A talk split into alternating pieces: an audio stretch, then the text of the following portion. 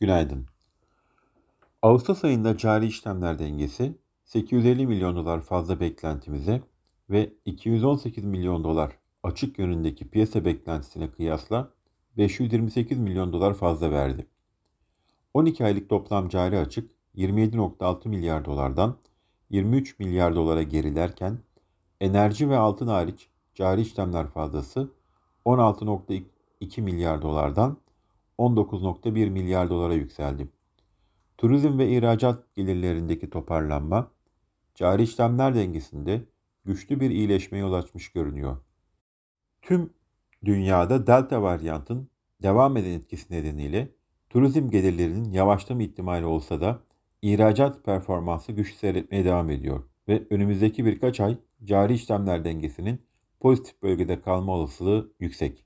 Ağustos ayında sermaye hesabında geçen yılın aynı ayındaki 1,5 milyar dolar çıkışa kıyasla 8,3 milyar dolar giriş yaşandı.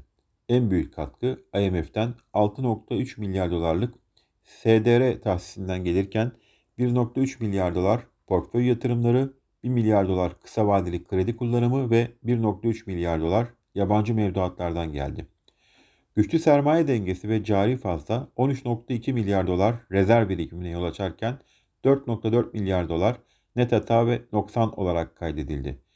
Ağustos ayında finansman yapısında iyileşme görülürken küresel finans piyasalarında FED kaynaklı oynaklık ve Merkez Bankası'nın daha gevşek bir para politikasına geçişin Eylül ayından itibaren e, sermaye girişlerini zayıflatması beklenebilir. E, dün açıklanan bir diğer veri işsizlik verimizdi. İşsizlik oranı %12.1 ile bir önceki aya göre sabit kaldı. Bugün saat 10'da açıklanacak sanayi üretiminin Ağustos'ta geçen seneye göre %11.2 büyümesi bekleniyor. Önceki ay sanayi üretimi %8.7 büyümüştü. Sanayi üretimi ile birlikte açıklanan perakende satışlar Temmuz'da önceki senenin aynı ayına göre %12.3 büyüme göstermişti. Ekonomik aktivitenin canlı seyrediyor olması perakende satışlarının Ağustos'ta da çift taneli oranlarda büyümesini beraberinde getirebilir. Artan emtia fiyatları enflasyon endişelerini arttırması Amerika'da borsa endekslerini dünkü işlemlerde negatif etkiledi. E, yurt içinde Borsa İstanbul 3. çeyrek finansallarına ilişkin olumlu beklentilerin etkisiyle günün %1.3 yükselişle e, 1416 seviyesinden tamamladı.